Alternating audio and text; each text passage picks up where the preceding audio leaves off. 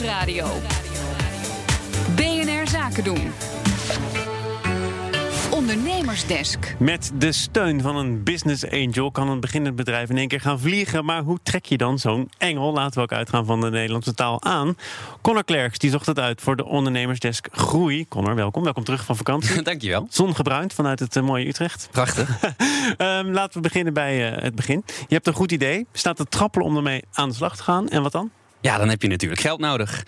En uh, ja, een business angel die kan je daarbij helpen. Uh, Janneke Niesen die is tech-ondernemer en zelf ook business angel. En zij vertelt wanneer het tijd is voor het aantrekken van zo'n investeerder. Nou, het beste moment is uh, eigenlijk voordat je klaar bent voor venture capital. En dat is wanneer je echt al wel tractie hebt. Dus um, een angel kies je eigenlijk in de fase daarvoor. Als je gewoon een goed idee hebt en je bent wel al echt van start. Maar nog te vroeg om, om venture capital aan te trekken. En wie zijn dat dan, die business angels? Vaak zijn dat ondernemers die zelf een bedrijf hebben verkocht en met dat geld dan willen investeren in andere ondernemers. Het gaat vaak om bedragen tussen de 25 en 150.000 euro. Maar ja, zo iemand die brengt vaak veel meer mee dan geld. Kennis, introducties en handige netwerken, maar ook advies.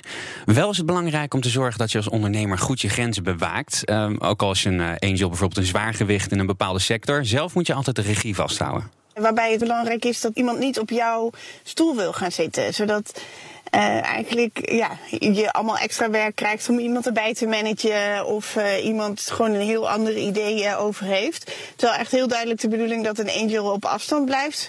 En op afstand hulpvaardig is. Tanja, het gaat hier over uh, individuele ondernemers die bewezen hebben dat ze het kunnen. Uh, jij concludeert ook een andere trend. Hè? Het gaat niet alleen maar over. Nou, je ziet ook vaak fondsen ontstaan waarbij uh, investeerders zich verzamelen, waarbij het dan toch primair om het rendement gaat. Maar misschien wel bijvoorbeeld, ik investeer in fondsen die voornamelijk in divers geleide bedrijven, teams uh, investeren, maar waarbij je wel ingeschakeld kan worden als deskundige. Maar wat Janneke nu beschrijft, er niet zo bovenop zit. Het is mijn geld en ik wil ook mee beslissen. Maar wel op verzoek je kennis en kunnen in kan zetten. Blijft dus handig. Hoe trek je zo'n angel aan? Ja, volgens Janneke is dat best wel lastig. Want ja, die angels die zitten uh, niet echt bij elkaar in een clubje. Vaak is het uh, dan een beetje geluk hebben dat je er eentje in jouw hebt. Of je moet heel erg goed zoeken. En dan is het nog vaak een flinke zoektocht. Want die angels die willen lang niet altijd graag gevonden worden. In Nederland zijn angels niet echt verenigd. Is het niet heel duidelijk uh, wie allemaal angel investors zijn. Een aantal zijn uh, wel heel zichtbaar, maar heel veel ook niet. Omdat angels ook heel erg op de ja, persoonlijke relatie vaak vertrouwen in iemand geven. Als je niet iemand in je netwerk hebt, moet je eerst zo'n relatie opbouwen, moet je iemand vinden. Dus um, ja, dan zou je naar events kunnen gaan. Dus zo um, kun je ze vinden, maar als je ze niet in je netwerk hebt, ja, is het niet heel makkelijk. Waar letten ze op? Hoe kom je in dat netwerk? Of hoe kom je in ieder geval op het vizier? Nou ja, het risico is in deze fase meestal best wel hoog. En gaat het goed, ja, dan kan zo'n investeerder best wel veel geld verdienen. Maar ja, zo niet, dan verliest hij natuurlijk geld. Dus de angel wil sowieso weten of je nou een goed product of een waardevolle dienst hebt en of er markt voor is.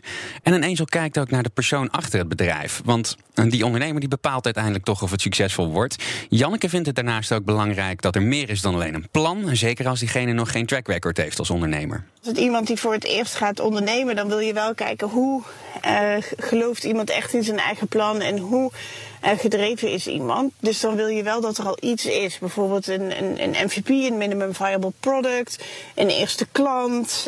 Um, ja, dat er wel gewoon al, al wel iets gebeurd is. Veel mensen hebben gewoon uh, ideeën, maar heel weinig mensen kunnen zo'n idee echt uitvoeren. Tja, dat kan met een angel. Die moet je eerst zien te vinden. Je moet er op een gegeven moment misschien ook weer afscheid hm. van nemen. Of misschien wil je dat zelfs wel. Hoe lang blijft een angel uh, over het algemeen betrokken bij een bedrijf? Nou, meestal stapt zijn business angel eruit als er venture capital wordt aangetrokken. Maar soms blijft hij dan wel betrokken als sparringspartner. Dus de persoonlijke klik en het vertrouwen tussen ondernemer en angel moet goed zijn. Erachter komen hoe iemand is, dat kan alleen maar uh, in een gesprek. En uh, of door andere bedrijven waar zo'n angel in geïnvesteerd heeft, vragen hoe zij het ervaren en um, uh, ja, hoe, hoe daar de relatie verloopt. Maar mijn ervaring uh, is dat het gewoon het allerbeste werkt als je de verwachtingen heel duidelijk naar elkaar uitspreekt. Ja, en heb je als ondernemer een angel gevonden, iemand die dus vertrouwen en geld in je steekt, dan werkt het als een soort vliegwiel. Voor een ondernemer, en ik heb het zelf uh, ook ervaren, is het echt heel prettig als iemand in een vroege fase zegt: Ik geloof in jou en ik uh, ga in jou investeren. dus zo'n angel speelt echt een hele ja, belangrijke rol uh, bij zo'n bedrijf. Dat geeft, ja, het geeft heel veel uh, vertrouwen en, en, en, en een stimulans om, uh, om door te gaan. Janneke Nies is dat, tegenondernemer, investeerder. En Connor Klerks, je bent weer terug van vakantie. Je kunt het nog. yes. Morgen volgende ronde? Morgen volgende ronde. Goed zo, tot dan. Ondernemersdesk over groei wordt mede mogelijk gemaakt door NIBC. NIBC, de bank voor ondernemende mensen.